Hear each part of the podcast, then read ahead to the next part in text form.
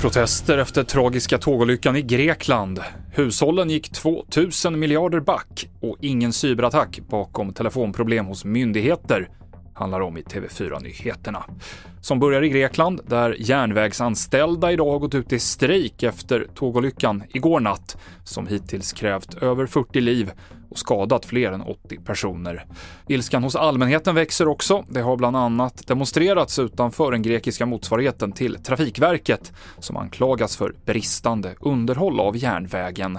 Men från politiskt håll så är förklaringen en annan. Regeringen fortsätter att eh, peka på den mänskliga faktorn.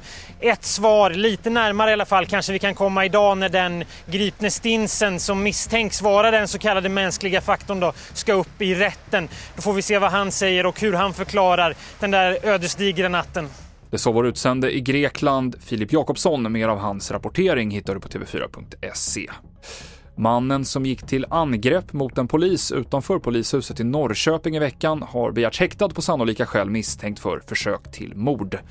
Mannen som är i 60-årsåldern har tidigare dömts till tvångsvård för att ha kastat en form av brandbomb mot poliser. Häktningsförhandlingen hålls i eftermiddag.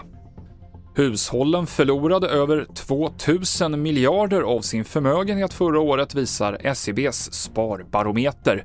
Samtidigt så ser banken att svenskarna tar lån i mindre utsträckning än tidigare. Och för första gången sedan 2015 så tar vi ut mer pengar från sparkontona än vad vi sätter in. Och teleoperatören Tele2 har nu fått ordning på den driftstörning som gjorde att flera myndigheter inte gick att ringa till under förmiddagen. Enligt Tele2 så berodde problemen inte på någon form av cyberattack. Det avslutar TV4-nyheterna.